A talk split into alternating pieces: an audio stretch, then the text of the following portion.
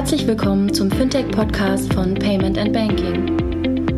In unserem wöchentlichen Podcast sprechen wir mit interessanten Köpfen aus der Branche über unsere Hauptthemen Fintech, Payment, Banking und Mobile.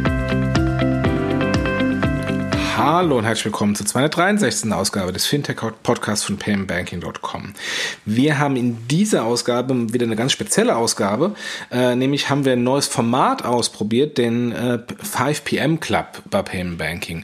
Rund um Corona ist es ja so, dass wir alle im Homeoffice sitzen oder viele von uns im Homeoffice sitzen und äh, äh, der Wunsch nach Dialog und Kommunikation, auch fachlichen Austausch, wie wir es ja in unseren anderen Konferenzen der PEX und der BEX machen, ja auch in Corona-Zeiten immer sehr stark stark ist. Also haben wir überlegt, lass uns doch ein Format machen, wo wir ähm, in, einer, in einer kleineren Runde ähm, uns austauschen auf YouTube äh, in einem Live-Videostream äh, ähm, zum aktuellen äh, Themen ähm, rund um Payment and Banking. Und der, der erste Aufschlag des 5pm Clubs hat am 30.04. stattgefunden um 5 Uhr, 5 pm. Und ähm, es waren, war das Thema äh, Corona-Commerce, äh, Payment und Handel in Zeiten Zeiten der Krise äh, mit den Händlern Otto, ähm, bei Budapester Hagebau und Steps. Und ähm, wir, äh, das Ganze wurde moderiert von der Julia und von der Miriam, äh, beide vom Payment Banking Team und wurde live gestreamt, wie gesagt, in, in YouTube. Es gab auch die äh, Möglichkeit bei YouTube dann zu chatten, wenn ihr das dann hört. Äh, teilweise haben die Gäste auf äh, den, den Chatverlauf referenziert ähm, und äh, waren wahnsinnig überrascht, a, von der ganzen Response der Leute, die dann tatsächlich auch live zugeschaut haben und vor allem auch den namhaften Leuten, die dann auch im Chat dabei waren. Da waren dann äh, namhafte andere Händler im Chat, es waren namhafte PSPs im Chat ähm, und, ähm, und andere Payment-Experten. Also von daher äh, sehr beeindruckend. Und wenn ihr jetzt beim Hören dieses Podcasts anhand der vielen unterschiedlichen Stimmen etwas verwirrt seid, geht doch einfach auf YouTube und schaut euch das da an. Äh, gleicher Content, ähm, auch die gleiche Stunde, allerdings dann mit den Bildern und mit den Gesichtern in einem YouTube-Livestream oder aufgezeichneten YouTube-Livestream mit Zoom. Bevor wir anfangen und ich das Wort äh, der Julia von Payment Banking gebe, die das Ganze moderiert, der vielen Dank an unsere Sponsoren, an äh, Mastercard, äh, internationales Payments Scheme, äh, langjähriger Sponsor von Payment Banking im Blog, im Podcast und in Konferenzen. Natürlich kennt man Mastercard als ähm, äh, internationales äh, Credit- und Debitkartenscheme, Akzeptanznetzwerk, ähm, digitales Netzwerk ähm, und, äh, und großer Player im Payment, äh, der ähm, auch die Tage angekündigt angekündigt hat oder herausgegeben hat, dass im Moment 50 Prozent aller Mastercard-Transaktionen Card Not Present Transaktionen sind, also digitale Transaktionen, sei es im E-Commerce oder auch ähm, äh, bei anderen digitalen Plattformen. Sehr, sehr beeindruckende Zahlen. Gratulation an die Kollegen von Mastercard. Jetzt gebe ich den das Wort an die liebe Julia, ähm, die jetzt noch mal kurz ein Intro macht und dann viel Spaß mit dem ersten Ausgabe des 5 PM Clubs. Macht's gut. Es ist Punkt 17 Uhr. Äh, klasse, alles hat funktioniert. Also, dann mache ich jetzt die offizielle ähm, Intro. Herzlich willkommen, ähm, liebe Zuschauer, muss ich ja jetzt sagen. Wir senden heute das erste Mal live auf YouTube. Ähm, Payment und Banking sendet. Wir haben ein neues Format für euch geschaffen, den 5 PM Club, unseren ähm, ersten Online-Talk live im Internet sozusagen. Ähm, gewöhnlich findet ihr uns ja auf unserem Blog äh, mit diversen Artikeln und mit unseren Podcasts und eigentlich ja auch mit unseren Events. Und äh, da diese ja zurzeit nicht möglich sind, haben wir gesagt, okay, wir müssen uns irgendwas anderes überlegen und wir versuchen jetzt mal einen Talk online im Internet. Live und in Farbe sozusagen. Ähm, Untertitel des Events ist äh, Tee oder Gin Tonic. Ähm, ich gucke auf die Uhr, es ist 17 Uhr. Ich weiß nicht, äh, was ihr so trinkt, aber ich sage auf jeden Fall mal Prost. Prost. Prost. Ähm, ansonsten, ähm, ja, lehnt euch zurück, lauscht unserem Talk. Wir reden heute über ähm, Corona-Commerce, ähm, Payment und äh, Handel in Zeiten der Krise. Wir haben uns dazu äh, verschiedene Speaker eingeladen, die ihr auch schon seht auf eurem Screen. Die werden wir auch gleich vorstellen. Und ähm, natürlich ist es ein Live-Event, liebe Zuschauer. Ähm, bitte stellt eure Fragen. Ähm, ihr könnt das ähm, direkt bei YouTube sein, wenn, äh, machen, wenn ihr dort eingeloggt seid. Oder auch ähm, bei Twitter. Ihr könnt unseren Hashtag dazu nutzen, der ist ähm, 5pm Club, alles zusammengeschrieben. Genau, und ansonsten würde ich sagen, kann es auch schon losgehen. Ähm, ich stelle uns noch mal kurz vor, nämlich die Moderatoren. Das sind ähm, Miriam und ich. Miriam, und Wohlf Miriam Wohlfahrt ist äh, Gründerin und Geschäftsführerin von RatePay. Und ich ähm, bin ähm, VP Marketing beim äh, Payment Orchestration Provider Optile.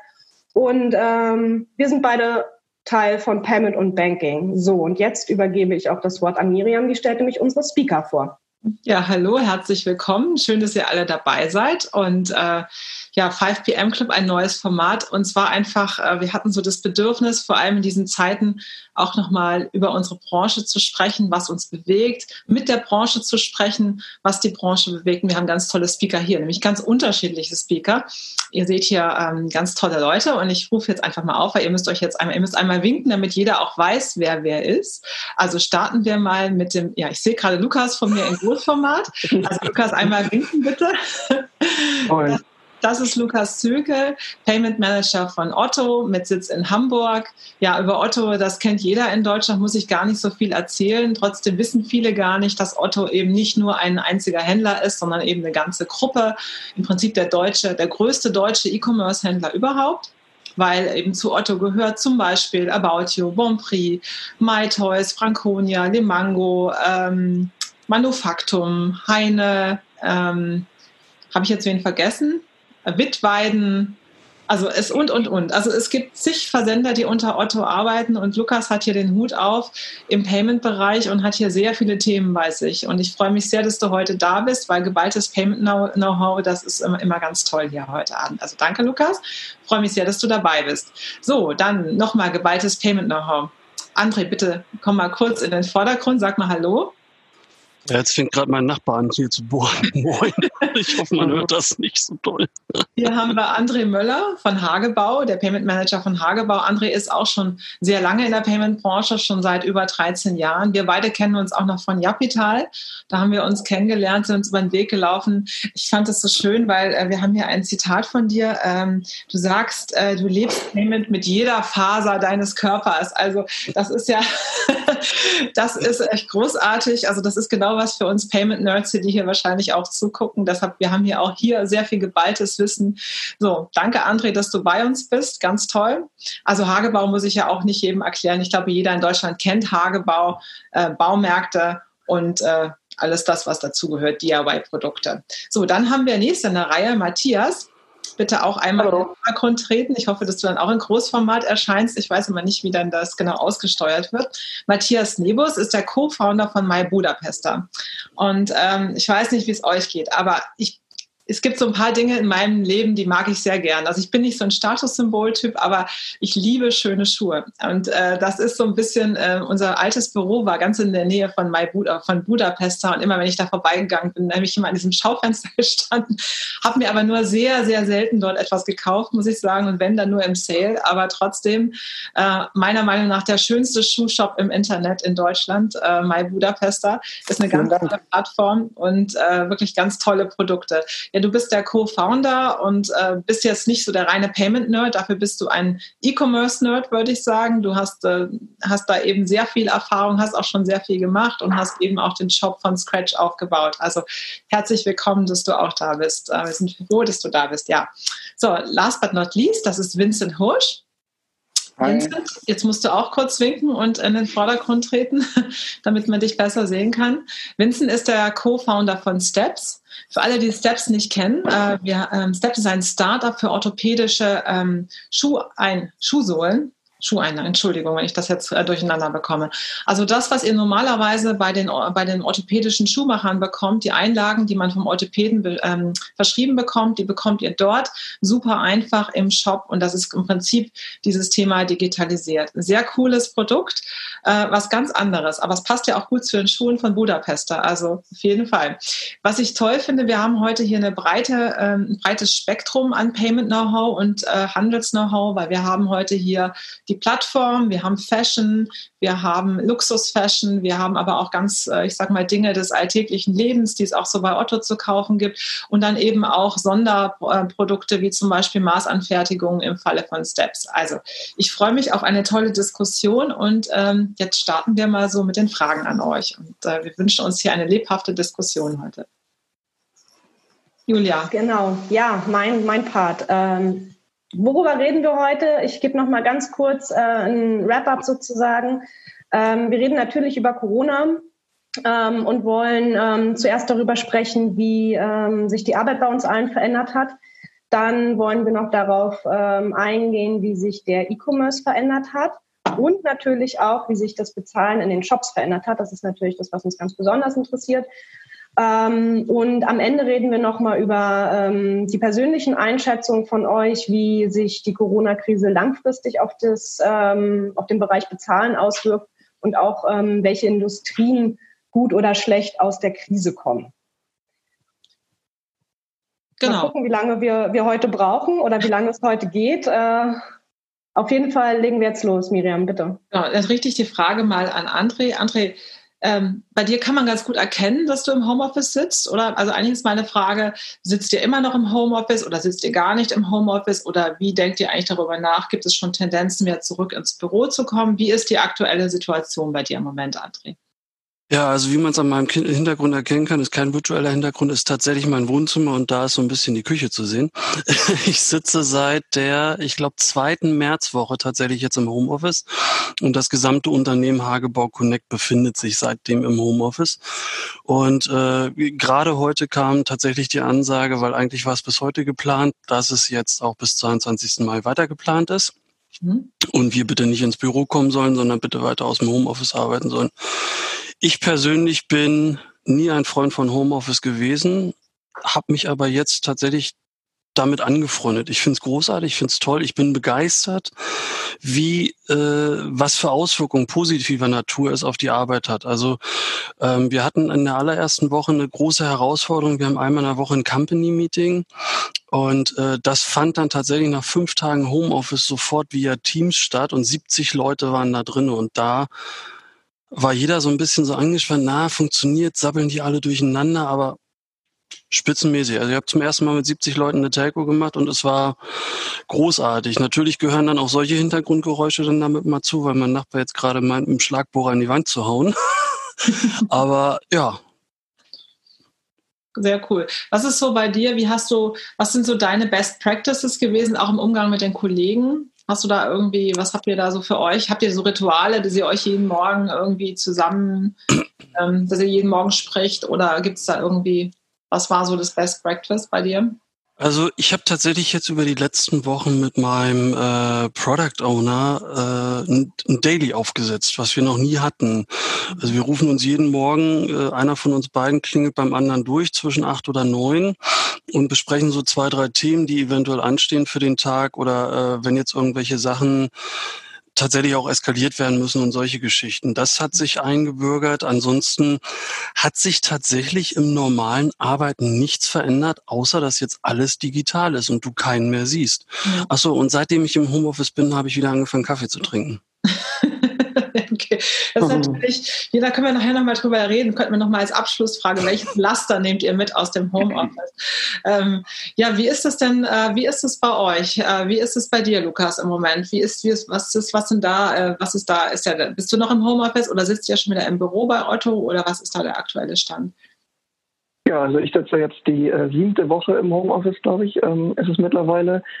Äh, wir haben am Anfang natürlich auch zusammengesessen und äh, überlegt, wie müssen wir uns strukturieren, was passiert jetzt eigentlich, wenn es plötzlich heißt, wir müssen ins Homeoffice. Das war auf einem Freitag und übers Wochenende kam dann eigentlich die Entscheidung und dann waren ab Montag auch plötzlich alle im Homeoffice. Anfangs immer mit der Maßgabe, es sind jetzt irgendwie so zwei Wochen und dann gucken wir mal von Woche zu Woche. Jetzt haben wir bald zwei Monate. Ähm, es ist aber sehr gut gelaufen, also ähnlich wie bei André.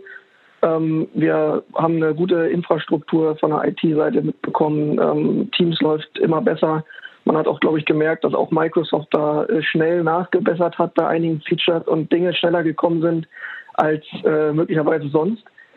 Ähm, ansonsten strukturieren wir unsere Tage ähnlich eigentlich wie im Büro. Also innerhalb des Teams ähm, haben wir Team-Stand-Ups gemacht. Äh, in Projekten machen wir unsere Stand-Ups über Teams. Gibt so ein paar Tipps und Tricks, die wir auch so immer mitbekommen haben noch. Ähm, beispielsweise sowas wie ein Wochencheck-in und Check-out, wo man sich einfach nochmal in einem anderen Modus als nur so einem täglichen Stand-up überlegt, was liegt eigentlich in der Woche an, um dann am Freitag zu überlegen, haben wir eigentlich alles geschafft, müssen wir auch im, in der Zusammenarbeit Dinge nochmal anpassen, anders strukturieren. Ansonsten sind auch so zwischenmenschliche Sachen ins Digitale übergegangen natürlich. Ja, irgendwelche, wir haben so Lunch-Roulette bei uns normalerweise, wo dann einmal im Monat wild die Teams zusammengemixt werden, um gemeinsam lunchen zu gehen. Das haben wir jetzt natürlich auf ein virtuelles Kaffee-Roulette umgeändert. Also wir haben schon ein bisschen geguckt, dass wir ähm, dann eben auch mal gemeinsam Kaffee trinken und uns so dann auch mal neben dem Fachlichen auch mal austauschen. Mhm. Ja, cool. Ich habe auch so bei meinen Lessons learned, das was ich interessant finde, ich habe zum Teil jetzt äh, in der Zeit mehr Kontakt zu vielen Leuten als vorher, ja, weil es einfach eine, eine Regelmäßigkeiten so gekommen, die hatte ich vorher gar nicht so. Das finde ich ganz interessant. Also ich bin auch sehr gespannt, wie das dann irgendwann später mal aussehen wird. Äh, Matthias, wie ist das bei dir? Ja, also wir haben uns auch am Anfang ähm, relativ schwer getan mit dem Ganzen hier, weil ja die stationären Geschäfte dann ähm, erstmal gar nicht mehr offen hatten und wir aber die Ware von dort bekamen. Also da haben wir versucht, uns so ein bisschen einzutakten. Erst waren das alle zwei Tage, wo wir dann die Ware bekommen haben. Jetzt mittlerweile hat sich das wieder eingependelt. Wir sind zu 50 Prozent im Homeoffice. Also ich bin auch nur jeden zweiten oder dritten Tag halt hier, um nach dem Rechten zu schauen. Und ansonsten alle, die von zu Hause halt digital arbeiten können, die machen das eigentlich auch die ganze Zeit. Ähm, ja, so haben wir uns hier eigentlich eingelebt und haben jetzt eigentlich äh, uns auch sehr, sehr gut eingelebt und sind zufrieden mit der Situation, dass es so gut läuft. Und ähm, ans Homeoffice werde ich mich, glaube ich, nie gewöhnen können. Das ist nicht, nicht ganz so mein Ding.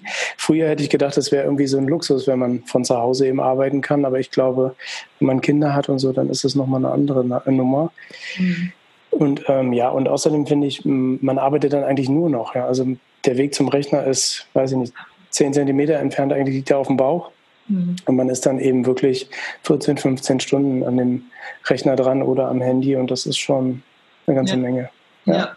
Finde ich auch. Also Kennt ihr wahrscheinlich ich, auch. Ich vermisse das Büro auch. Also bei mir geht es auch morgens oft um acht ist das erste Meeting und dann geht es oft abends bis sieben, acht und dann manchmal noch was danach. Ja, das ist schon irgendwie nicht so. Am meisten vermisse ich das Mittagessen eigentlich. Also das muss ich ja. schon sagen. Das ist so ein Punkt. Ja.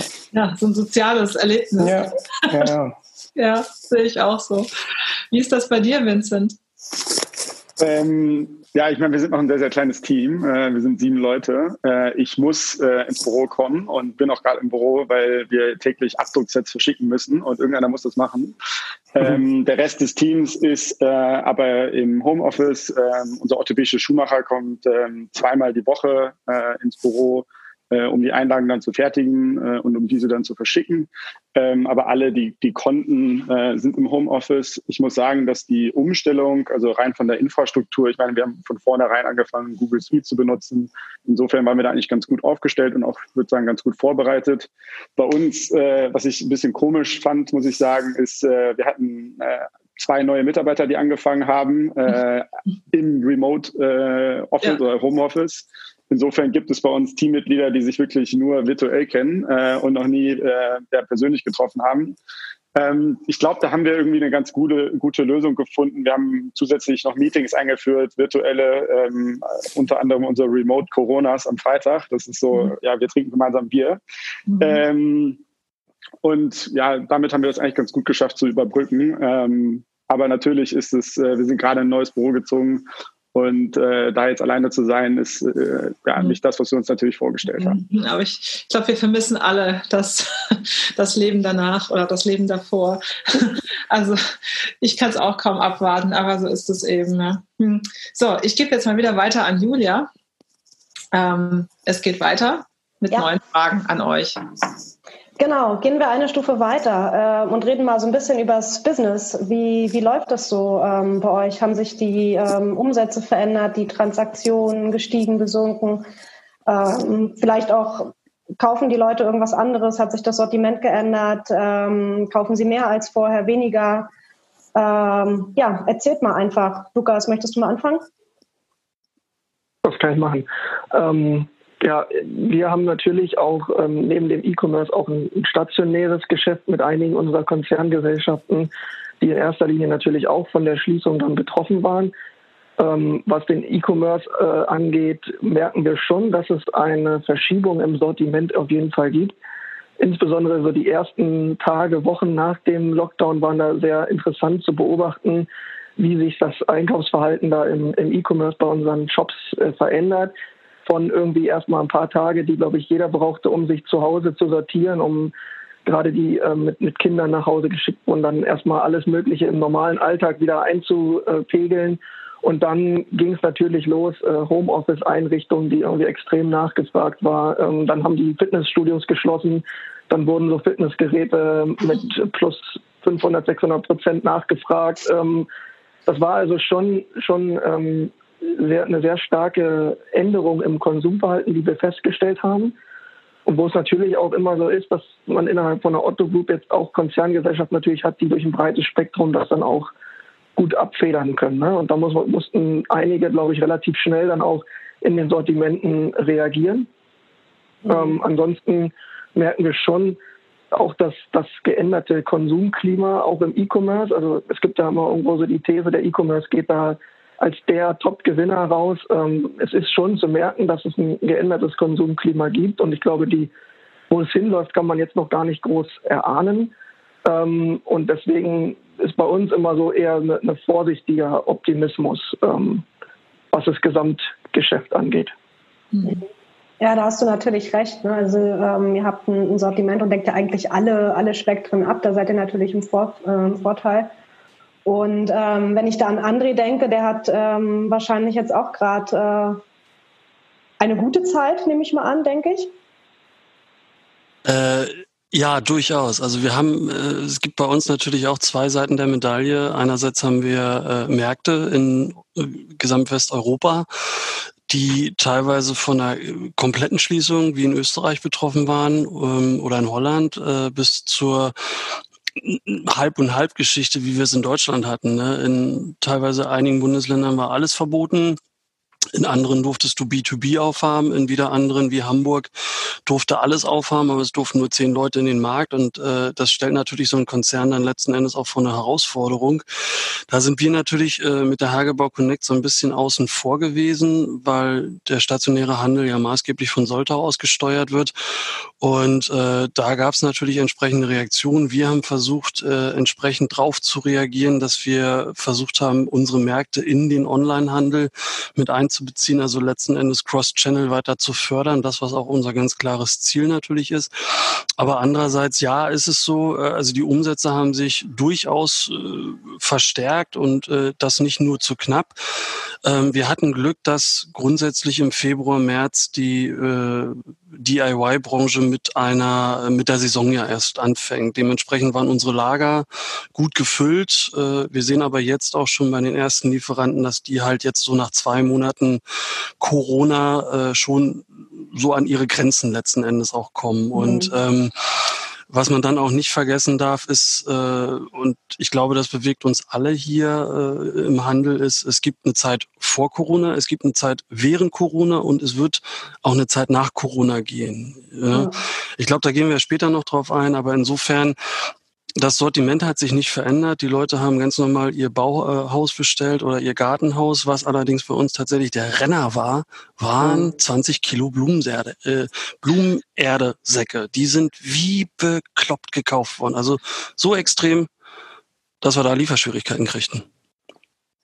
Äh, ich, ich kann das ein Stück weit nachvollziehen, muss ich ehrlich sagen. Also äh, der, der Lockdown, so, so schwierig er ist für die, für die Leute, ähm, beneide ich so ein bisschen diejenigen, die Haus und Garten haben und sich da natürlich ähm, gerade austoben können, gerade an den Wochenenden.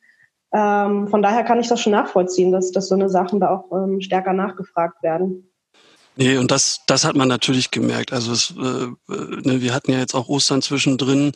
Äh, ich will jetzt nicht sagen, dass sich die Warenkörbe äh, massiv verändert haben, was, was das Volumen angeht, aber es war so über die ganze Zeit so eine Wellenform. Ne? Es ging mal hoch, ein bisschen runter, wieder ein bisschen hoch, ein bisschen runter.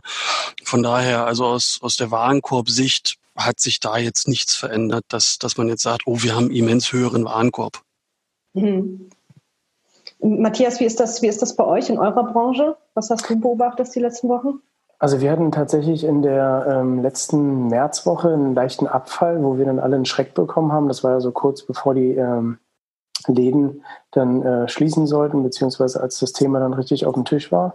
Und äh, da hatten wir so minus 20 Prozent, waren sehr erschrocken, aber es hat sich ab April sofort eingependelt und im, äh, zu Ostern jetzt hatten wir einen, einen super Peak gehabt. Also man merkt, da ist, wir verkaufen ja Sachen, die du jetzt nicht so wirklich brauchst, würde ich mal sagen. Ne? Also das, ähm, die Luxusgüter sind ja da eher so am Rande, aber man merkt, dass die auch in der Krise halt sehr, sehr gut funktionieren.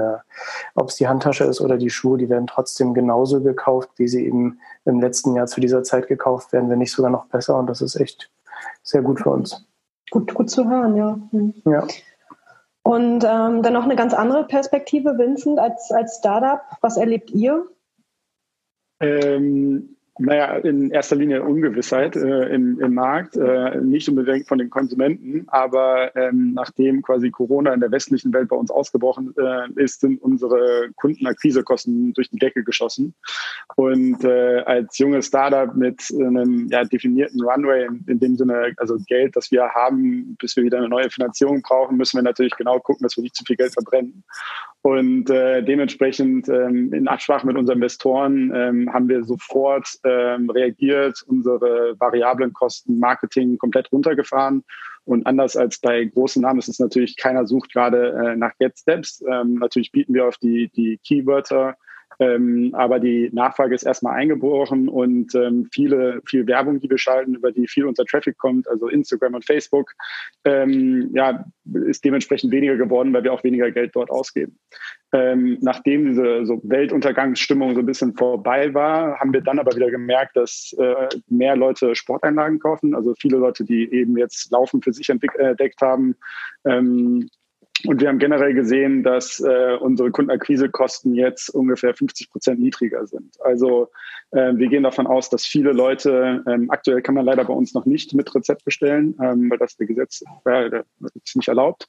Ähm, mhm. Aber ähm, wir denken, dass viele Kunden, die normalerweise sich ein Rezept beim Orthopäden holen würden, äh, diesen Weg sich sparen und ähm, jetzt sagen, okay, ich muss nicht mehr für eine orthopädische Schuheinlage mich dem Risiko aussetzen, äh, in eine Arztpraxis zu gehen. Und ähm, die gehen jetzt direkt auf unsere Webseite und bestellen. Ähm, insofern, ja, so erklären wir uns, wie, wie die Kundenakquisekosten jetzt so ähm, runtergegangen sind. Hm. Und das könnte ja auch tatsächlich auch ein, ein nachhaltiger Effekt sein, sozusagen. Ne? Das sehen die Leute jetzt, dass es auch ohne ärztliches Attest sozusagen möglich ist. Ja, in erster Linie ist das natürlich eine, eine Kostenfrage. Also mit, äh, mit einem Rezept ähm, kostet die Einlage einfach weniger, dadurch, dass die Krankenkasse ähm, viele, viel übernimmt. Ähm, wir hoffen allerdings, dass ähm, die Krankenkassen haben äh, gerade die Regulierung, was die Abgabe über das Internet ähm, angeht, äh, gelockert. Dann wird eben auch kleine Unter also kleine, ähnlich wie wir, aber trotzdem orthopädische Schuhmacher, die kein Online-Geschäft haben, ähm, jetzt auch noch weiter verkaufen können. Und wir hoffen natürlich, dass wir darüber langfristig ähm, ja, auch profitieren können, weil wir hoffen, dass diese Lockerungen auch nach Corona eben bestehen bleiben. Ähm, und insofern vielleicht diese, diesen, ähm, ja, äh, die Digitalisierung im Gesundheitssystem ähm, einfach beschleunigt haben. Mhm. Das ist ein, ein sehr gutes äh, Stichwort, ähm, dass es, äh, dass Corona auch ähm, Sondermaßnahmen oder oder irgendwelche besonderen besonderen Sachen ähm, verursacht hat. Miriam, dazu hast du, glaube ich, ein paar Sachen. Genau, also was ich interessant fand, lustigerweise, ähm, wir haben bei RatePay auch genau das gleiche erlebt. Wir hatten auch so einen Dip, also in dieser ersten, zweiten Corona-Woche, sage ich mal, als wir im Homeoffice waren, ist alles runtergebrochen und wir haben schon echt uns extreme Sorgen gemacht, wo das hinführt. Äh, Gott sei Dank hat sich das sehr, sehr gut alles stabilisiert, sodass wir jetzt eigentlich wieder aus einem ganz normalen Bereich sind und man sieht einfach, dass manche Branchen extrem gut zugelegt haben, manche Branchen sind nicht so gut, aber deshalb sind wir auch sehr froh, dass wir ein sehr generalistisches Sortiment haben, ja, dass man eben nicht so abhängig ist von einer Branche.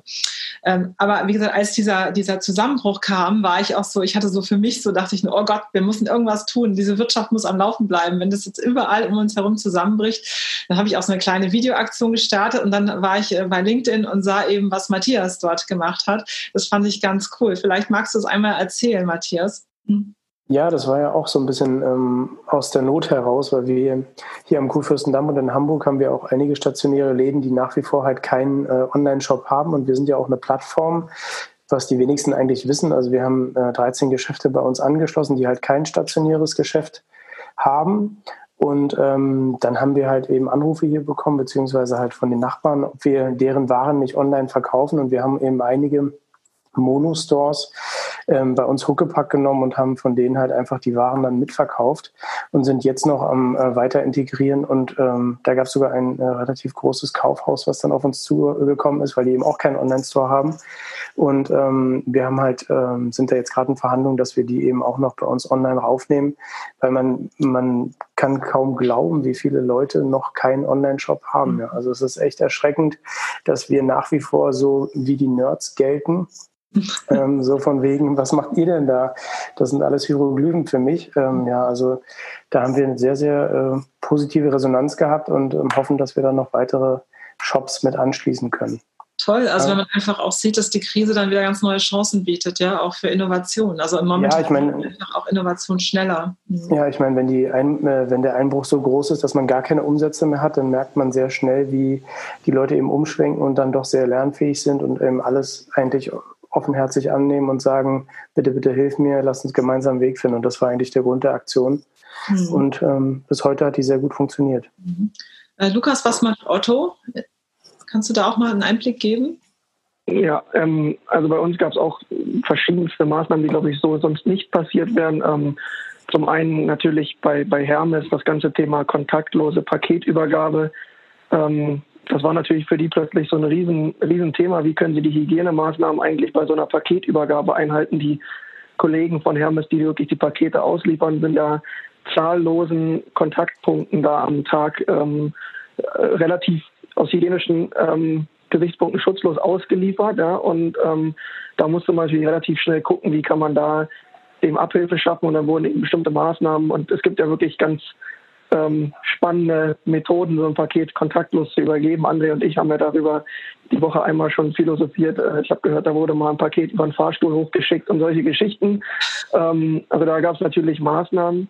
Dann, ähm, was ja jetzt auch relativ gut durch die Presse gerade gegangen ist, das Thema von About You, dass die irgendwann für sich überlegt haben, man müsste eigentlich Masken, Community-Masken rausgeben, die äh, nicht äh, irgendwie gewinnmaximiert verkauft werden.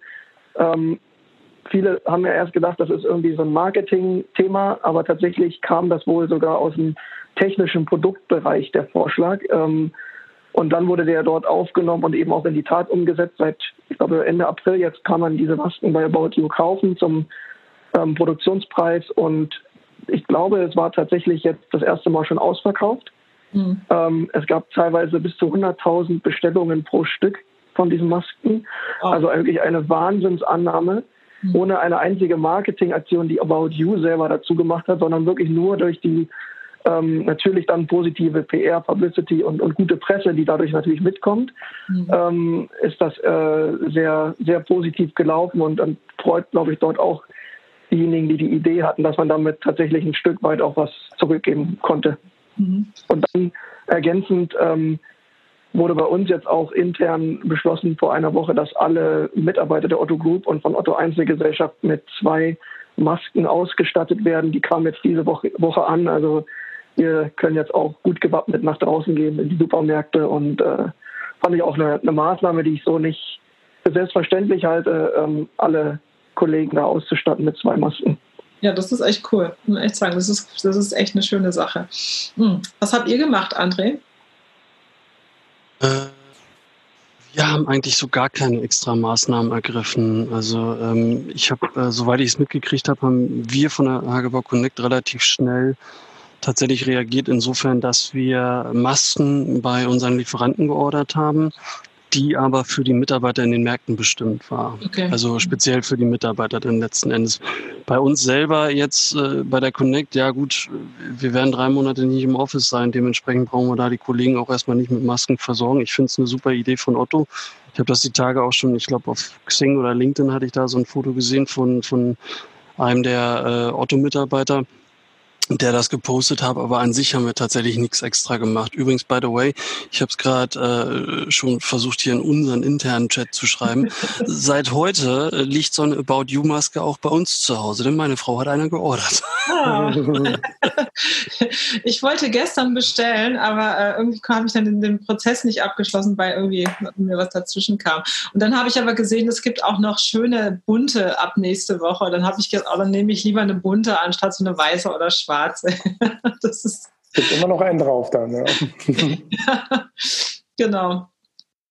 Ja, es gibt tatsächlich auch Modelle, die haben sie mit Influencern dann zusammen entwickelt. Ne? Und ja. ähm, die sind dann natürlich nicht ganz so günstig wie so eine rein weiße, aber ich glaube, auch die haben sie da ähm, ja. nahezu zum Selbstkostenpreis da drin stehen. Ja. Ja, ich, ich glaube, so, so, so eine haben wir jetzt zu Hause mit so einem Kussmund da vorne. Das habe ich auch eine. Ja, genau. ich muss sagen, da bin ich Werbeopfer geworden. Ich habe in irgendeinem Online-Shop, da ähm, kam so eine Werbeanzeige, äh, keine Ahnung, es war also so ein Kosmetikshop, da habe ich dann was bestellt. Ehrlich gesagt habe ich es echt nur bestellt, weil dann stand, hier unsere Schneiderin macht hier so Ökomasken, die sind ganz süß mit so einem Kussmund drauf. Da habe ich gedacht, da bestelle ich jetzt was.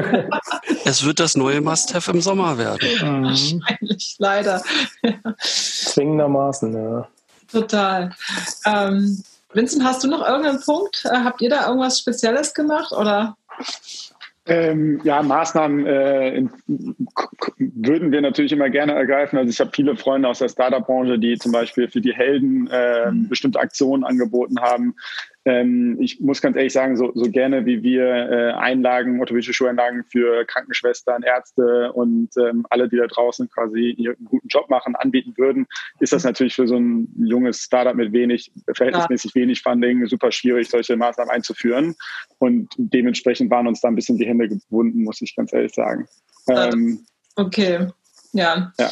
Ah, es ist jetzt haben wir schon, ich gucke gerade so auf die Zeit, Wahnsinn, different und man könnte jetzt hier schon ewig das überspringen. Wir haben noch gar nicht richtig über Payment und Banking gesprochen.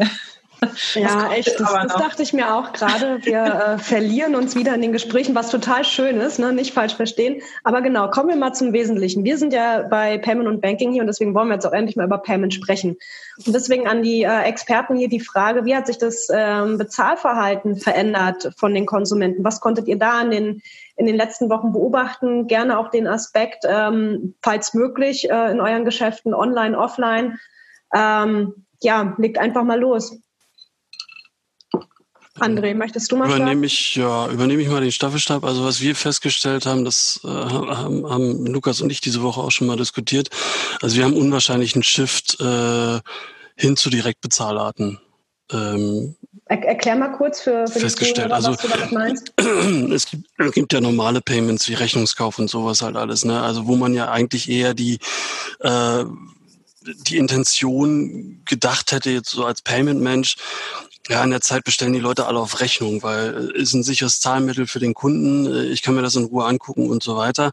Aber was wir äh, zumindest im DIY-Bereich festgestellt haben, ist, äh, dass beispielsweise die Direktzahlarten, sowas wie PayPal zum Beispiel, die mhm. haben immens an Einfluss gewonnen. Ne? Und ähm, die Leute äh, nutzen nutzen äh, solche Zahlarten natürlich, um äh, im Zweifel auch schneller auszuchecken, weil in der Regel sind die Daten, Lieferanschrift und so weiter ist ja alles hinterlegt, brauchst du im Zweifel nicht mehr eingeben.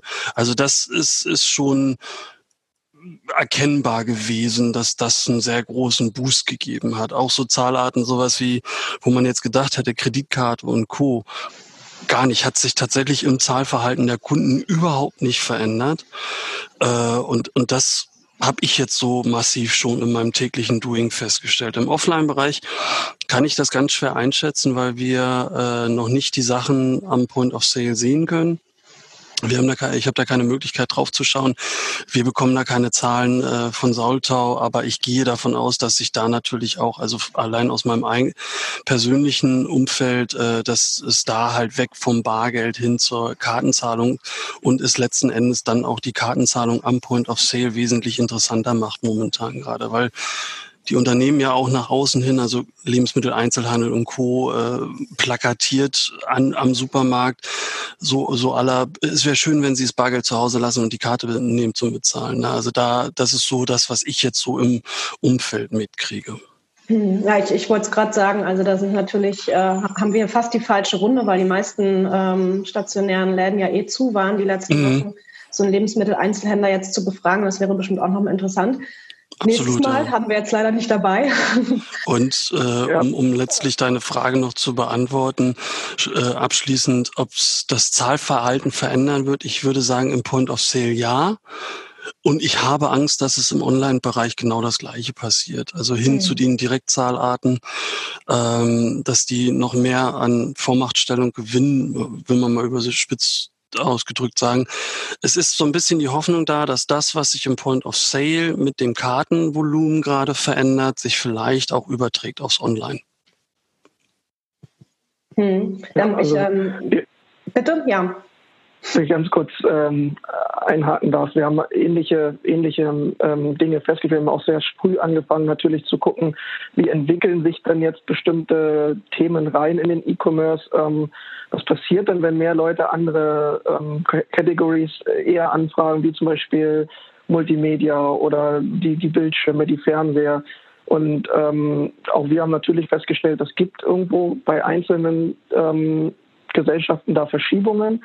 So richtig erklären kann man es, glaube ich, aktuell noch nicht. Es gibt viele, viele Thesen. André hat eine, einige davon schon angesprochen.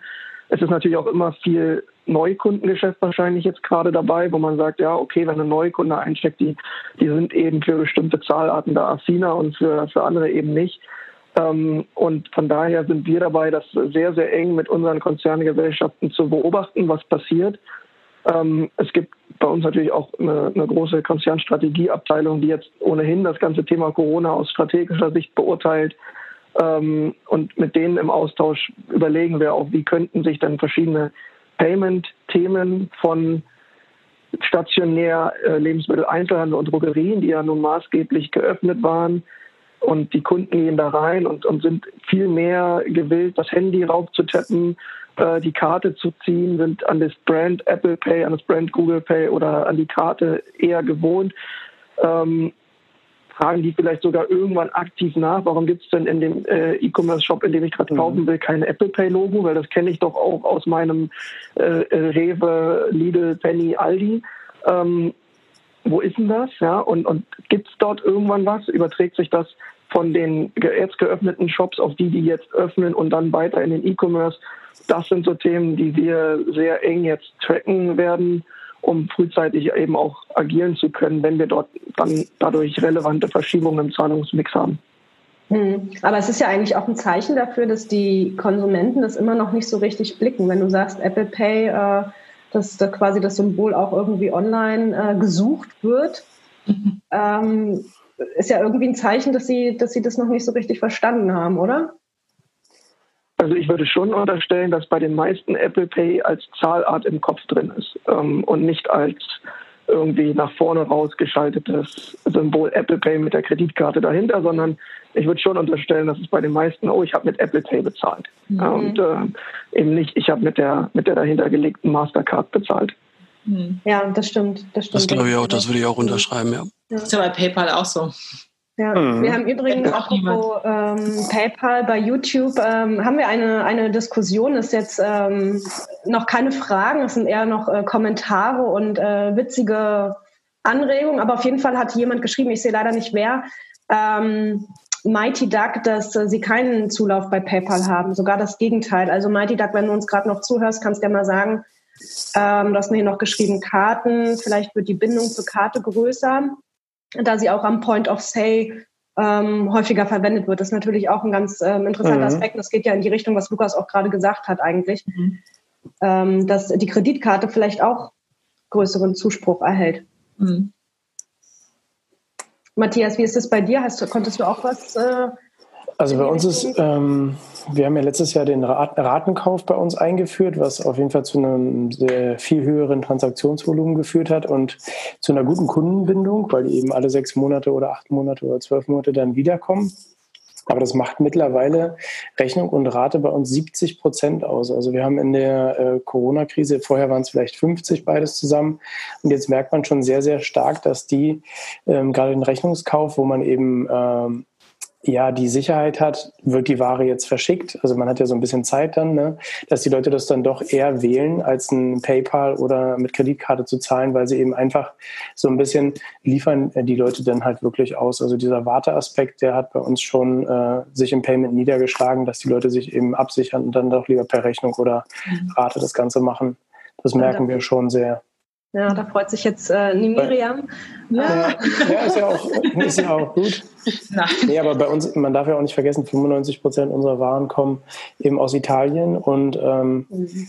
das ist ja nun so mit das Hauptthema aktuell und da zum Glück haben wir einen riesengroßen Lagerbestand, aber da weiß halt aktuell noch niemand, wie, wie geht's jetzt weiter, was ist mit der nächsten Saison und so. Mhm. Und ähm, das ist ein riesengroßes Fragezeichen, aber aktuell fühlt sich nicht so schlimm an, sagen wir es mal so. Mhm. Ich habe äh, übrigens jetzt rausgefunden, wer äh, der mysteriöse Mighty Duck ist. Ähm, mhm. Der Boris Griesinger von Hugo Boss. Der ah, Boris. der, guckt uns, der guckt uns gerade zu, genau. Also bei Hugo Boss kein Zulauf bei, bei PayPal. Ähm, anscheinend mehr Kreditkarte in letzter Zeit. Ähm, auch spannend. Und wir haben einen Kommentar von Computop, das muss ich jetzt auch mal einfließen lassen. Ich wollte gerade sagen, den finde ich auch gerade ganz spannend, ja. Genau, ich lese ihn mal vor. Wir haben ja einige Shops mit Apple Pay ähm, im Online-Store versorgt, aber die Nutzung ist noch sehr gering, stieg aber während Corona an. Okay. Also das ist, das ist auch ein spannender Aspekt. Ja, gut, bei Apple Pay darf man natürlich nicht vergessen, dass du nur als Apple-Nutzer mit einem Apple-Gerät, also im Online-Sektor, als Apple-Nutzer mit einem Apple-Gerät auf dem Safari-Browser Apple nutzen kannst und es auch da nur angezeigt wird. Also ich beispielsweise bin Apple-Nutzer, nutze aber den Chrome-Browser. Mir wird nirgendwo Apple Pay angezeigt. Mhm. Ja, same hier. Ja. Und äh, Entschuldigung, dass ich das gerade einwerfen muss. Ich musste gerade so lachen bei den Kommentaren bei YouTube. Ähm, ich finde es interessant, dass Herr Siegert sich fast einen Bandscheibenvorfall mit den äh, Blumenerdesäcken geholt hat.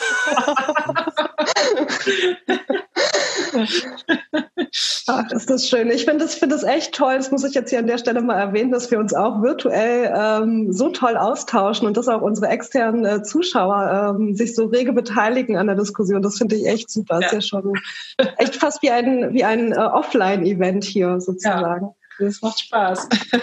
genau, und genauso rinnt auch die Zeit dahin. Miriam, magst du mal weitermachen mit dem nächsten Thema? Ja, genau. Also ich kann noch mal ganz kurz zum Thema Rechnung. Auch wir äh, haben bei uns also deutlich, also wir haben zum Teil Händler, da ist Rechnung die stärkste Zahlart eben auch, die gesagt haben, also gerade in der Krise ist Rechnung noch stärker geworden, weil die Leute einfach vielleicht auch Angst haben, weil das Paket sonst nicht kommt oder sie möchten erst dann bezahlen, wenn das Paket da ist. Also für uns, wir sind da im Moment ganz äh, zufrieden mit der Situation, sage ich mal. Ähm, ja, ich habe jetzt als dieses Thema Fraud, das äh, treibt uns bei RatePay ja auch immer sehr stark um. Und ich fand es äh, interessant, weil ähm, man liest überall, wenn man so in der Presse liest, es würde auch jetzt mehr Fraud kommen oder man, ich bekomme jetzt auch ständig irgendwie so äh, Werbung bei, bei LinkedIn nach dem Motto, möchtest du nicht hier das Fraud-Tool noch und das Fraud-Tool bei RatePay integrieren? Ihr habt doch jetzt bestimmt mehr Fraud. Also wir haben im Moment wir können das nicht bestätigen, dass wir einfach hier mehr Betrug haben. Es gibt sicherlich mehr Leute jetzt, die vielleicht fragen, ähm, ob sie die Rechnung vielleicht ein bisschen später bezahlen können. Also dass es da eher in die Richtung geht, dass es da so Liquiditätsthemen gibt, aber nicht jetzt unbedingt Betrug. Wie ist das bei euch? Habt ihr da Erfahrungen gemacht? Einmal in die Runde gefragt. André zuerst. Ähm, ich weiß nicht, ob es tatsächlich an der äh, momentanen Situation liegt oder lag. Ja, wir hatten Fraud-Vorfälle, wir hatten auch ein paar mehr als äh, sonst, die aber auch schon teilweise im Februar äh, so ein bisschen zu erkennen waren. Sie sind sehr, sehr, sie sind maßgeblich angestiegen im März. Ich konnte entsprechende Maßnahmen äh, mit unserem System ergreifen, dass, dass wir es abwehren konnten. Aber ich will jetzt also ich will über diese Brücke nicht gehen, dass ich sage, es lag jetzt am Covid-19-Virus äh, oder an der Corona-Situation oder wie halt auch immer. Also ich glaube, es ist eher so ein bisschen so, ja, Fraud ist halt immer da. Ne? Und irgendwie, äh, entweder du hast ein gutes Tool, um es frühzeitig zu erkennen, oder du erkennst es im Nachgang und reagierst dann entsprechend. Äh, aber ich würde es jetzt ungern auf, auf äh, die Corona-Situation schieben wollen. Hm. Wie ist es bei den anderen? Das geht, bei uns ist es eigentlich auch genauso. Also wir haben nicht mehr und nicht weniger Fraud als sonst. Die Leute sind immer einfallsreich, würde ich sagen, was das Thema betrifft. Ne? Absolut. Wir sind ja auch so eine kleine Außendienststelle ähm, für betrügerische Tätigkeiten geworden, aber das gehört einfach dazu. Also gerade im Luxussegment bei so hohen Warenkörben, mhm. die Leute shoppen ja. sich wild, ja. Das ist ja. leider so. Lukas, magst du noch was ergänzen?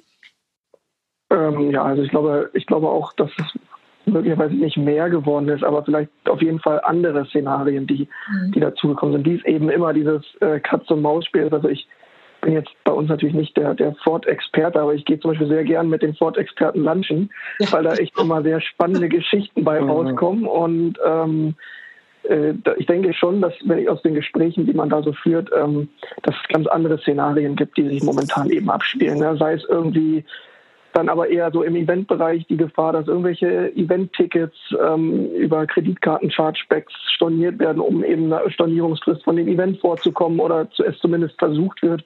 Ob es am Ende durchgeht, ist eine andere Geschichte, ja. Aber mit solchen Szenarien äh, muss man sich dann da sicherlich beschäftigen. Dann natürlich war das auch ein Riesenthema bei dem ganzen kontaktlosen Pak Paketübergabe-Diskussion. Ja. Also wie kann man dann eigentlich hinterher sicherstellen, dass es nicht einen deutlichen Anstieg der Leute gibt, die sagen, sie haben es nie bekommen. Ja.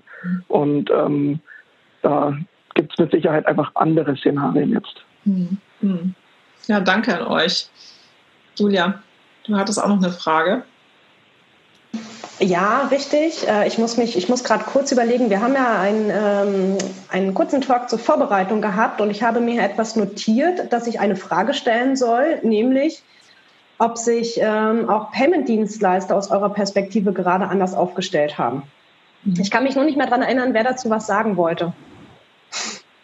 Das waren Lukas und ich, die darüber diskutiert hatten. Also ich, ich, ich fange vielleicht mal an, André. Ähm, ich glaube, ich glaube, also erstmal muss ich tatsächlich sagen, haben wir relativ schnell zu allen Payment-Dienstleistern, mit denen wir so im, im Gespräch sind und die wir bei uns aktiv haben, natürlich Kontakt aufgenommen. Und da sind sehr, sehr viele ähnliche Situationen wie bei uns eingetreten.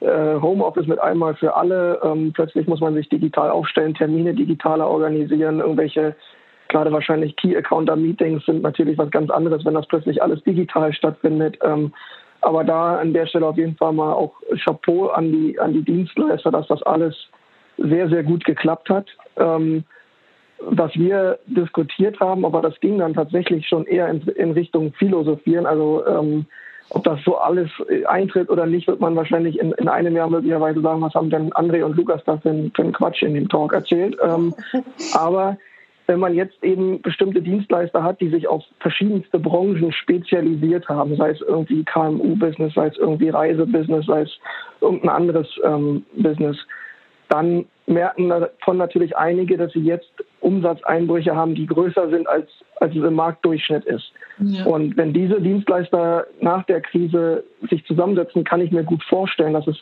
eben Szenarien gibt, wo man überlegt, müsste man eigentlich das Händlerportfolio auf Dienstleisterseite auch breiter streuen, um durch, durch Krisen, wo einzelne Branchen wirklich in ein ganz, ganz tiefes Loch fallen, ähm, Stichwort äh, Lufthansa und Reisebranche, ähm, um das Loch dann beim nächsten Mal besser aufwerten zu können, weil man eben sich breiter aufgestellt hat.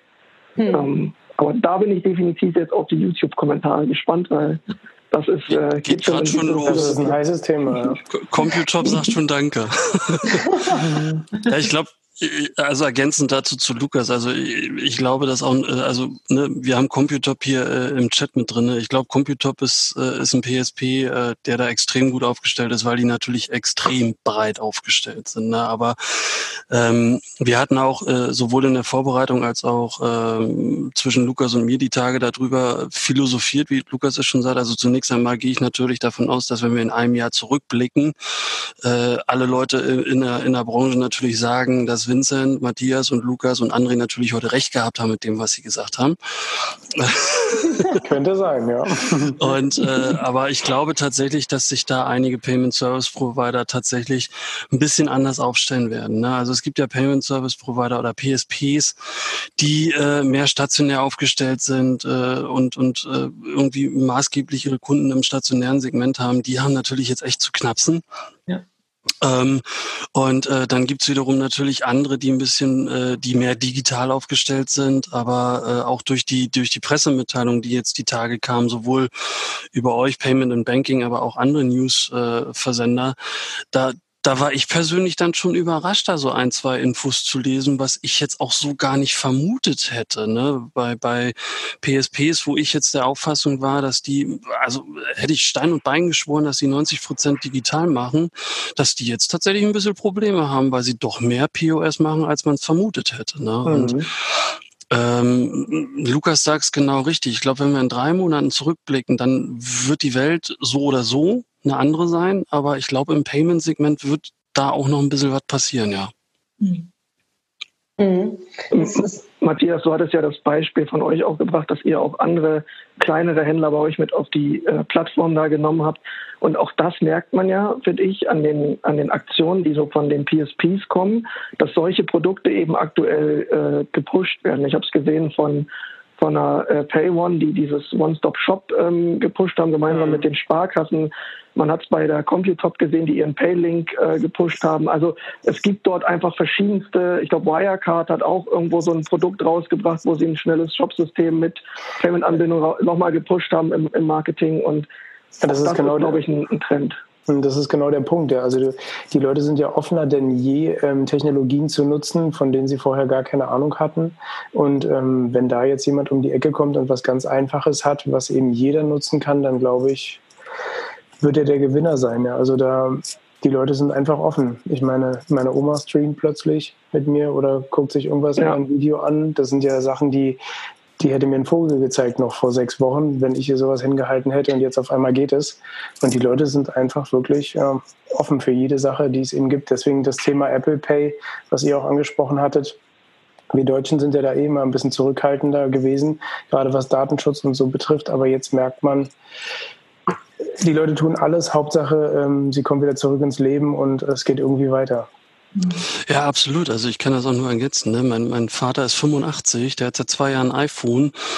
Ich mache mit dem nur noch Videotelefonie. Und das, ja. das Krasseste dabei ist, der geht noch nicht mal mehr auf seinem iPhone ran, sondern der geht auf seinem iPad ran. Und das finde ich abgefahren. Und ähm, äh, aber was was da draußen halt passiert, ich meine, ihr habt das vorhin gerade rumgeschickt in eurem äh, Payment and Banking Newsletter von heute, ne Gastrofix Schnütenhilfspaket inklusive Sum-Up-Kartenleser. Ja. Mhm. Und, und äh, das sind natürlich Aktionen, die sind wichtig, die sind wichtig jetzt auch für die kleinen Läden, aber auch das, was im, im Chat äh, gerade da gesagt wird, dass sich die, die Läden jetzt, die, die Point of Sales jetzt auch endlich mal anfangen, damit auseinanderzusetzen, dass sie entweder keinen Online-Shop haben, kein, keine Online-Verfügbarkeit, dass sie vielleicht äh, auch mal äh, mehr Karten akzeptieren sollten mhm. und dass sie natürlich auch eine Online-Zahlmethode haben sollten. Und das, da, das, was daraus resultiert, ist ja, dass sie sich natürlich auch entsprechend die Konditionen anschauen, die da draußen am Markt vorherrschen. Ja, hier in Berlin gibt es eine, ähm, äh, eine Initiative, von den Gastronomen, die entwickelt wurde. Vor, vor einer Woche oder anderthalb Wochen habe ich ein Newsletter bekommen. sind jetzt mittlerweile 400, 500 Leute drin, die den Customer Service im äh, Online-Bereich unterstützen wollen als Gastronom, weil die eben alle zu Hause sitzen, sich ein bisschen technologisch auskennen, aber nichts zu tun haben, weil halt alle Läden geschlossen sind. Und das fand ich halt auch irgendwie eine total crazy Idee, dass plötzlich die Clubszene und die Restaurantszene in den Online-Bereich äh, reingepusht werden möchte oder dort unterstützen will. Also jetzt kriegt man man plötzlich auf einmal Personal, was vor sechs, acht Wochen, äh, glaube ich, ziemlich knapp gewesen ist. Und ähm, die Leute sind ja fähig, ja. Also die planen Events und machen und tun, nur halt im Offline-Bereich. Und da ist es, äh, denke ich, relativ simpel, die dann in unsere Strukturen mit einzubringen. Also finde ich eine sehr, sehr gute Sache. Das wird sich einfach irgendwie verschieben. Mhm. Ja, jetzt habe ich eigentlich, wir hatten noch ein paar mehr Fragen, aber wenn man auf die Uhr guckt, dann ist dann, also wir haben ja eigentlich über die Branchen ja schon sehr viel gesprochen, ja. Ähm, genau, das können wir, glaube ich, jetzt mal überspringen einfach. Ich glaube auch, wir, wir überspringen das jetzt, äh, weil sonst haben wir ja gar keine Zeit mehr so für die persönlicheren Fragen, also äh, zu Shoppingverhalten, Bezahlverhalten. Ich habe übrigens auch Blumenerde oder wir haben, mein Mann und ich haben Blumenerde gekauft, weil wir auch den Balkon bepflanzt, was wir letztes Jahr total vergessen haben, aber dieses Jahr haben wir ihn dann auch jetzt im April bepflanzt, ja, weil es einfach schöner aussieht, wenn man auch so viel zu Hause ist. Ja. Aber ich stelle mal die Vermutung auf, wahrscheinlich nicht bei Hagebau, weil ich glaube, wir haben in Berlin nicht einen äh, Markt. Bei Hornbach haben wir es gekauft. Oh, oh. Der hatte auch. also, der hatte offen mit einer quasi, ähm, Aber ich bin da, ich habe da keine Markentreue. Also wenn ich, äh, ich weiß, also wenn ich dann irgendwie mal ein spezielleres Gerät brauche, dann werde ich dich kontaktieren, André. Ich muss gerade kurz was erzählen hier aus dem, aus dem YouTube-Chat. Äh, und zwar der Sven Koschinowski, der hat uns auch geradezu von KPMG, hat gerade geschrieben, dass Apple Pay und Face ID mit Schutzmaske eine wirkliche Herausforderung ist. Ja, davon kann ich nur ein Lied singen. Ich war nämlich gestern tatsächlich das erste Mal wieder im Büro, seit äh, sechs Wochen, glaube ich.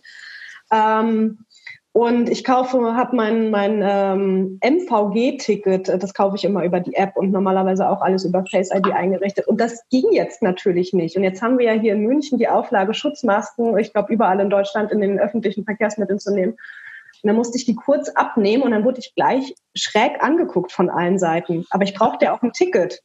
Mhm. ja, das ist ja ein neues Geschäftsmodell. das ist also. Das wird dann das nächste ähm, Gesichtsmasken genau. oder Schutzmasken, die auch dann, wo Face ID dann auch funktioniert.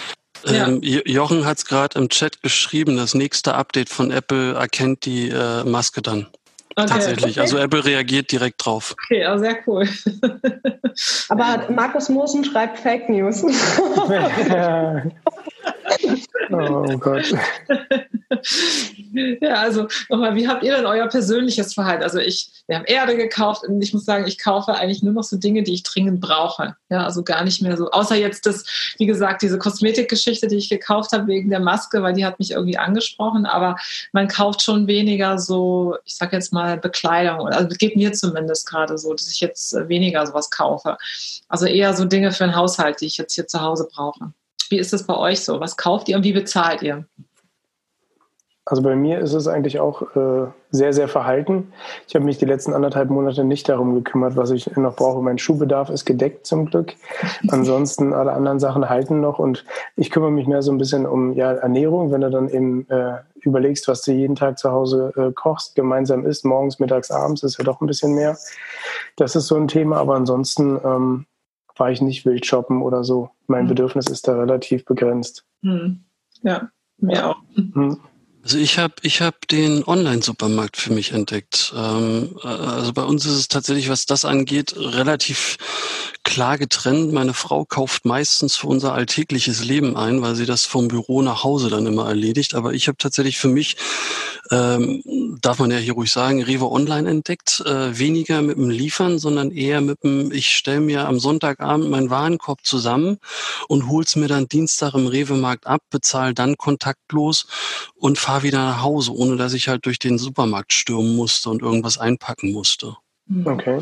Und äh, ich habe tatsächlich, äh, also ähnlich wie, wie Miriam, mein, mein Kaufverhalten hat sich jetzt nicht großartig verändert, aber ich habe tatsächlich im März so äh, diese Rabattschlachten mitgenommen, die da teilweise rausgefeuert wurden von den Unternehmen, weil sie dachten, der April, äh, da bricht die Welt zusammen. Also äh, paar Schuhe gekauft, nicht bei, bei dir jetzt, Matthias, aber bei Nike zumindest.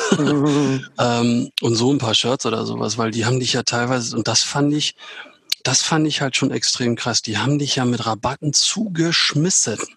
Mhm. Das stimmt. Also wenn ich, wenn ich das noch mal so mit, mit der Anfangszeit des Homeoffice vergleiche, da war tatsächlich das, das Einkaufen gehen äh, rein lebensmitteltechnisch irgendwo noch eine gute Chance, mal vor die Tür zu kommen.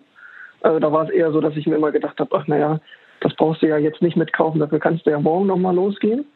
Äh, das hat sich schon äh, drastisch verändert, dass es eher so ist, man geht irgendwie ein, zwei Mal gezielt einkaufen, hat dann aber gefühlt auch, ein, wir sind zu zweit und ich habe dann gefühlt einen Familieneinkauf gemacht. Äh, aber das hat sich definitiv verändert. Ansonsten ähm, natürlich, also ich glaube, wir waren vor neun oder zehn Wochen das letzte Mal irgendwo hier in Hamburg in der Mönckebergstraße unterwegs. Also das, der Impuls dazu, da selbst jetzt, wo es wieder geöffnet ist, in Teilen dahin zu gehen, ist einfach gefühlt nicht da. Also es ist ja. gefühlt eher so ein, es würde sich falsch anfühlen, was natürlich für die stationären Läden ähm, irgendwo auch total bitter ist, aber es hat sich einmal so festgesetzt jetzt im Moment. Geht mir aber auch so. Ich bin am Samstag hier durch Berlin gefahren im Auto und fuhr so an der Wilmersdorfer Straße vorbei. Das ist auch so eine Einkaufsstraße. Die war total voll. Da waren echt viele Leute. Da ich glaube, das ist so, äh, da möchte ich überhaupt nicht hin jetzt. Mhm. Ja. Ich war noch gar nicht, ich war noch gar nicht einkaufen irgendwie. Also ähm, Lebensmittel kauft meistens jetzt mein Mann ein. Ich muss gestehen, ich mag dann jetzt gar nicht reingehen. Ich habe überhaupt keine Lust, in den Lebensmittelladen zu gehen. Ich hatte gestern hier Bringmeister, dort bestelle ich viel. Äh, der kam gestern Abend und hatte eine Riesenlieferung gebracht. Ja. Ähm, aber ich habe das jetzt, ich war fast überhaupt nicht mehr im Geschäft, schon die ganze Zeit. Ja, das kann ich nachvollziehen. Ja, also ich ist mag. Ist zu eng da auch. Ja, es ist mir auch zu eng. Also ich muss da immer wieder rausgehen, aber ich mag nicht in die Geschäfte gehen. Ja. Das ist total krass, finde ich, irgendwie, dass man ja. so, ein, so ein komisches Gefühl einfach die ganze Zeit hat. Ja. Total. Ich muss mal ganz kurz dazwischen grätschen. Ähm, und zwar, ihr wisst ja, wir sind ein, ein offenes Format und äh, es gibt Fragen oder zumindest eine Frage aus dem Publikum. Und zwar von Jürgen Weiß, die kennen bestimmt auch einige von euch. Ähm, er fragt nämlich, hat sich PSD2 bzw. die starke Kundenauthentifizierung im Payment denn schon in irgendeiner Form sichtbar ausgewirkt? So, der Lukas grinst schon so. ähm, ja, weil ich tatsächlich mit einer PSD2-Frage jetzt nicht gerechnet habe, aber ich spannend, auch nicht. Ähm, ähm, also wir haben tatsächlich bei ja, ja ähm, ich glaube nicht, dass sich das bei uns schon ausgewirkt hat. Wir sind ja ohnehin auch immer bei den meisten Otto-Konzerngesellschaften schon sehr lange auch mit, mit 3D Secure 1.0 da unterwegs gewesen. Ähm, von daher äh, kann ich da tatsächlich keine Änderung jetzt feststellen. Also eine Änderung stelle ich auch nicht fest, ähm, aber man sieht, dass die Kunden damit konfrontiert sind. Und du siehst es halt in den Backends, dass ähm, Kunden zwei, dreimal probieren und du siehst halt immer, sie sind am 3DS gescheitert, weil weil sie es einfach nicht geschnallt haben, überspitzt ausgedrückt. Aber dann kommen sie zwei, drei Minuten später wieder, probieren es nochmal, weil sie dann wahrscheinlich in der Zwischenzeit eine SMS oder sonst irgendwas von ihrer Bank bekommen haben und äh, realisiert haben, oh, Ach, ach, das meinen die. Ah, hm, okay, ja, gehe ich noch mal rein, mach's noch mal und äh, da warten dann und dann kommen sie erfolgreich durch. Also so auf jede zwei, drei erfolglosen Transaktionen schaffen sie es dann mit einer durch. Das erhöht natürlich auf der einen Seite die Transaktion, aber äh, insofern kann man die Frage, glaube ich, jetzt weder mit gut oder schlecht beantworten, weil Mal lässt, äh, kommen die Kunden nicht durch und lassen es dann äh, und dann wiederum stellen sie fest, oh, ich muss hier irgendwas Device Fingerprinten oder Face ID oder SMS oder sonst irgendwas und kommen dann tatsächlich wieder. Das wiederum aber eher tatsächlich im höherpreisigen Segment, wenn du jetzt so Kunden hast, die so im äh, Niedrigpreissegment unterwegs sind, die probieren's, scheitern am 3DS und dann sind sie auch weg. Mhm. Mhm. Ja, soll mit Rechnung bezahlen oder mit Lastschrift.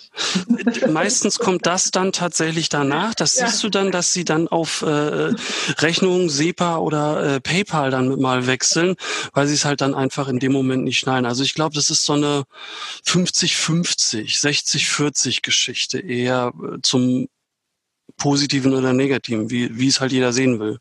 Mhm. Es ist auf, auf jeden Fall interessant zu sehen, wie so eine Themen dann, also für, zumindest aus meiner Perspektive, irgendwie wieder in den Hintergrund geraten. Ne? Also das Corona hat, hat äh, sehr viel einfach äh, verdrängt, hat man so den Eindruck. Ähm, ja. Und ganz viele Themen finden ja. bei uns ähm, gar nicht mehr, also sie finden statt, aber sie sind nicht mehr in den Medien. Ja. Genau, sie sind nicht mehr so präsent, das ist richtig. Ne, die ganze Diskussion um PSD2, was war das für eine Riesendiskussion letztes Jahr? Seit zwei, drei Monaten nichts mehr gehört darüber. Genau. Total. Ja, wir könnten jetzt noch eine Weile weitersprechen, aber unsere Zeit ist zu Ende. Ja, genau. Ich, äh, wir wollten uns eigentlich ich lese gerade parallel noch die, noch die Beiträge und schaue, ob irgendwelche Fragen reinkommen, aber es ähm, sieht nicht so aus. Von daher würde ich sagen, kommen wir so langsam zum Ende. Und ähm, um das abzuschließen, würde ich gerne noch mal von euch einen Satz zum Abschluss hören. Ähm, was wünscht ihr euch persönlich und was für die Branche? Ähm, vielleicht fange ich an, ich habe schon länger nichts mehr gesagt. Ähm, ich wünsche mir vor allem, dass dieser Trend hin zur Digitalisierung und die Beschleunigung, die wir, denke ich, über alle Branchen hinweg, äh, jetzt gerade ausgelöst durch Corona, dass der bestehen bleibt. Ähm, gerade also für uns im Gesundheitswesen, äh, dass das E-Rezept schneller kommt als geplant, dass viele vielleicht von den Initiativen, die Sparen versucht durchzupushen, schon seit längerem jetzt auch wirklich durchgepusht werden. Und ähm, ja, das ist unsere große Hoffnung, äh, dass sich damit eben auch Möglichkeiten ergeben, äh, mit denen wir vor Corona äh, nicht gerechnet haben. Oder zumindest nicht so schnell. Mhm. Also mm, ich kann auch nur sagen, ich hoffe, dass die, die Angst vor der Digitalisierung ein wenig ähm, weggenommen wird. Das merkt man ja schon bei der äh, Corona-Krise, dass eben die Leute einfach viel, viel offener noch mit dem Thema Online umgehen und dass wir, also ich persönlich hoffe nicht nur, sondern weiß, dass ich gestärkt aus dieser äh, Corona-Krise herausgehe, weil so viele Dinge, wie man jetzt ähm, aktuell bewältigen muss, ist, glaube ich, für jeden nicht einfach und das stärkt einen schon extrem. Also da kann einen auch nicht mehr viel schocken. Mhm. Ja. Ähm, ich äh, fand total spannend in der Zeit über dieses ganze Video-Chatting, ähm, also um jetzt nicht nochmal das gleiche wie die beiden Kollegen davor zu sagen, das ganze Video-Chatting, wie viele spannende Einblicke man so in die Büros und äh, bei André auch ins Wohnzimmer der Republik bekommen hat. Und ich, ich würde mir einfach wünschen, dass das sowohl auf Merchant-Seite als auch auf Dienstleister-Seite noch ein Stück mehr dazu geführt hat, dass man einfach offener in die Dialoge reingeht und äh, nächste Mal solche Themen wie PSD2 und Umstellung auf 3D Secure 3.0 äh, dann gemeinsam besser angehen kann. Mhm. Also was ich finde, ich meine, wir haben ja jetzt hier drei Geschäftsführer auch äh, mit in unserem Chat drinne mit äh, Vincent und Matthias und Miriam. Was ich mir tatsächlich für die Zukunft wünsche, ist, dass das Homeoffice jetzt einfach anders gesehen wird und es einfach in der äh, Gesellschaft auch angekommen ist und ähm, ähnlich wie Matthias, dass wir alle gestärkt aus dieser Krise hervorgehen und auch für die Zukunft im Zweifel ein bisschen besser vorbereitet sind, weil die nächste ähnlich geartete Krise wird kommen. Machen wir uns nichts vor. Entweder ist es der zweite Corona-Vorfall dann im Herbst, Winter oder nächstes Jahr. Und ähm, ich finde, es hat unsere Branche nachhaltig äh, verändert und äh, ich wünsche uns äh, allen, dass wir in keine lange U-Kurve geraten, sondern dass die Umsätze natürlich ein bisschen weniger werden wahrscheinlich, weil die Leute jetzt eingekauft haben, aber dass wir halt nicht jetzt so einen Abfall im E-Commerce haben, weil, weil die Leute wieder in die Läden stürmen beispielsweise. Ich finde, der Cross-Channel-Faktor kann dadurch gestärkt hervorgehen. Super. Vielen, vielen Dank an euch. Das hat großen Spaß gemacht. Genau, vielen Dank. Ich kann mich da ähm, natürlich nur anschließen und hoffe, dass viele digitale Veränderungen und, und ähm, Neuerungen, die es jetzt gab, auch nachhaltig sind. Ähm, ja, ansonsten, das war's für heute. Vielen Dank an euch, an die Speaker, vielen Dank an die Zuhörer. Ähm, wir hoffen, es hat euch gefallen. Ähm, wir freuen uns auch über Feedback, also schreibt uns gerne. Ähm, ihr könnt euch, ähm, ihr könnt auch Ideen mitteilen für andere Speaker, für andere Themen. Ähm, vielleicht gibt es einen nächsten Talk. Wir haben noch gar nicht so weit darüber nachgedacht, ehrlich gesagt. Ansonsten bis dahin besucht uns auf unserem Blog paymentandbanking.com. Ähm, hört unsere wöchentlichen Podcasts oder ähm, kommt zu unseren Events, wenn sie dann wieder stattfinden, beziehungsweise unser nächstes Event, die Banking Exchange im Juni, wird diesmal als Digitalkonferenz ähm, stattfinden. Und ähm, des Weiteren hoffen wir dann auf die nächsten Events wie die Transactions im Herbst, dass wir da wieder uns äh, auch wirklich face-to-face -face treffen können. Oder ähm, halt die Payment Exchange im nächsten Jahr im Januar wieder in Berlin. Bis dahin, ähm, ja, drücken wir die Daumen und bleibt gesund. Danke auch an die Moderatoren von euch. Ne? Ja, vielen, vielen Dank. Gerne. Super nette Runde. Ja, Danke. schönes Wochenende. Danke für euch.